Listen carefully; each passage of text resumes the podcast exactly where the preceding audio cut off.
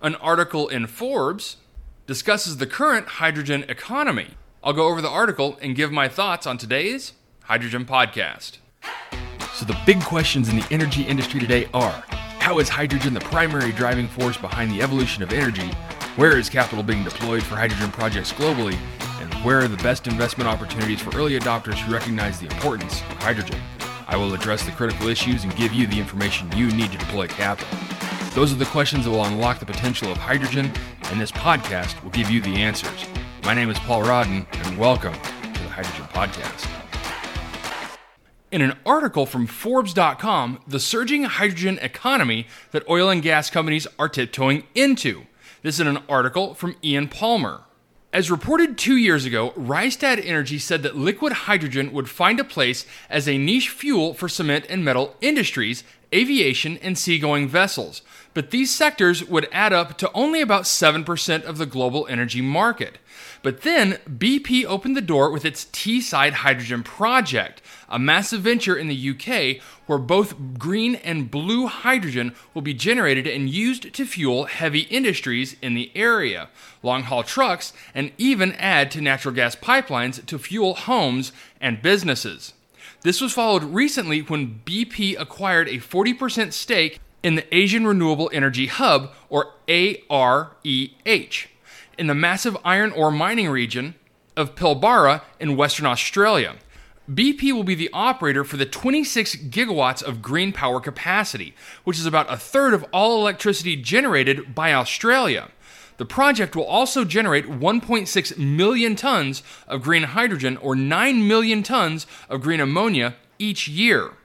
Lots of funding dollars and tax breaks have appeared in two bills approved by the U.S. Congress. First, the Infrastructure Investment Act in 2021 provided $9.5 billion for hydrogen development, and a big chunk of this, $8 billion, was to build four hydrogen hubs across the U.S. There was also 1.5 billion for R&D projects. The author's state, New Mexico, are joining with Colorado, Utah, and Wyoming to propose a regional hub. Second, the Inflation Reduction Act that was signed in August of 2022 has $370 billion for investment in clean energies and includes funding and tax breaks for hydrogen and carbon capture and sequestration, which is needed to dispose of the CO2 byproduct of blue hydrogen. Two new federal tax credits plus one subsidy could make a difference also. A production tax credit offers up to $3 for each kilogram of hydrogen that's produced with near zero carbon emissions, or green hydrogen. But the tax credit is lower for non zero emissions, or blue hydrogen without CCS. An investment tax credit of 30% will be available for investing in clean hydrogen. And last, an almost doubling of the CCS subsidy from $45 to $85 per metric ton of CO2 that is sequestered. With the biggest tax breaks going to the cleanest hydrogen production, this will improve the economics of generating green compared to blue hydrogen. One observer speculated that green hydrogen and ammonia will become the new energy industry. BP is taking the lead in the $36 billion AREH, an enterprise producing solar and wind energy, then using this to generate green hydrogen and green ammonia for use within Australia and for export to Southeast Asia. Total Energies has joined an Indian venture that may invest $50 billion over 10 years to produce green hydrogen. In India, there is a great demand for fertilizer and green ammonia, should have a thriving market there. Chevron is getting ready to produce green and blue hydrogen and to spend billions of dollars on it. Shell are looking for a big hydrogen project, according to an insider. And in the US, Amazon has a deal with Plug Power to provide green hydrogen to power 800 long haul trucks or 30,000 forklifts beginning in 2025. Other examples from that report include Air Products, which will begin producing green hydrogen in the Casa Grande, Arizona area to the tune of 10 metric tons per day. And Libertad Power announced a deal with Hyundai. They will produce green hydrogen from a new plant in Farmington, New Mexico. Diesel Direct will distribute the fuel to trucking fleets along an east west corridor between Los Angeles and West Texas. An international business, Universal Hydrogen, will invest over $250 million to produce green hydrogen in a new facility in Albuquerque to provide aviation fuel. Tallgrass Energy is aiming to convert a coal fired power plant into a blue hydrogen generating facility. The Escalante plant near Grants, New Mexico, was closed in 2020.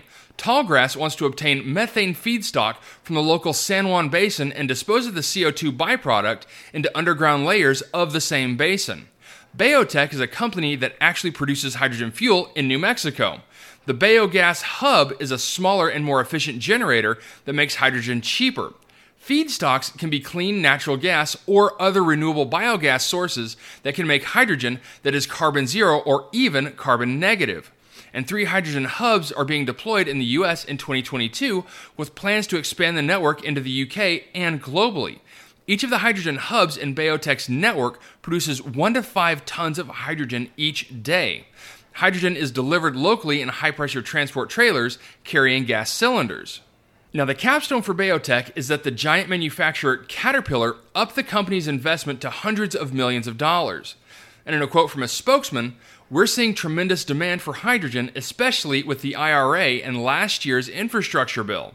We're operating now in a very big growth environment. Now, hydrogen burns to water and is so emissionless. A huge advantage where batteries are too large to store energy, such as planes, ships, and long haul trucks.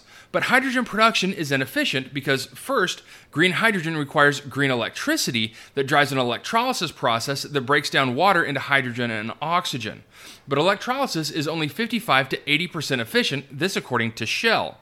Second, blue hydrogen requires very hot steam to break down methane into hydrogen, and methane is a hydrocarbon that is associated with leaks in wellheads, pipelines, and storage tanks. Methane is many more times warming in the atmosphere than CO2. Further, the byproduct is CO2 that has to be disposed of by injecting deep underground. Blue hydrogen is a zero emission energy source that is squeezed in its production between two heavy emitters, methane and CO2. So, blue hydrogen is not truly zero emission. And third, hydrogen can be burned like natural gas to heat homes and offices. BP have suggested some of the hydrogen that will be generated at Teesside in the UK could be added to pipeline gas that is used by customers for heating and cooking. But how does hydrogen fuel compare with heat pumps, which the government is offering to replace hydrocarbon boilers with along with a subsidy of 5,000 pounds? A new report looked at over 30 separate studies that concluded that hydrogen was much less efficient and more costly. It takes a lot of energy to create solar or wind electricity and then convert it into hydrogen and then burn it to heat a home. A lot more energy than using the same amount of electricity to run a heat pump. Six times more energy, according to the report. Hydrogen has one big advantage the energy is contained in a dense form, but there is one main drawback it's inefficient. But as Rystad Energy predicted, liquid hydrogen in 2050 will find a place as a niche fuel for aviation, ocean vessels, and cement and steel industries. Hydrogen is well suited for manufacture by large oil and gas companies because they already know how to produce and distribute natural gas, and they have deep pockets. Despite the limited scope, clean hydrogen could be a silver bullet for major oil and gas companies wanting to provide Rystad's 7% global energy market for hydrogen by 2050 the oil and gas industry could exhibit their reach for Paris climate goals and without having to stop drilling. On a smaller scale, hydrogen production is surging, from school buses to long haul trucks and forklifts to airplanes. One commercial enterprise is setting up hubs across the US to deliver hydrogen fuel in transportable trucks on a scale much smaller than existing big production units at refineries. Okay, so really great insights from Ian Palmer over at Forbes with a good overview of the current and near future hydrogen economy. And what he touched on most is really, I think, going to be the most important impact of the hydrogen future, and that's the current development of hydrogen hubs. Now, really, the beautiful thing about hydrogen hubs is that they can vary in size, as well as vary their product output, meaning that depending on the type of off-taker, the hub could be producing anything from straight hydrogen to solid carbon to green ammonia to synthetic gas and synthetic fuels. And I think that within the next three to five years, we're going to see a lot more of these hubs popping up, varying greatly in size. All right, that's it for me, everyone. If you have a second, I would really appreciate it if you could leave a good review on whatever platform it is that you listen to. Apple Podcast, Spotify, Google, YouTube, whatever it is. That would be a tremendous help to the show. And as always, if you ever have any feedback, you're welcome to email me directly at info at thehydrogenpodcast.com. And as always, take care, stay safe. I'll talk to you later. Hey, this is Paul. I hope you liked this podcast. If you did and want to hear more, I'd appreciate it if you would either subscribe to this channel on YouTube or connect with your favorite platform through my website at www.thehydrogenpodcast.com. Thanks for listening. I very much appreciate it. Have a great day.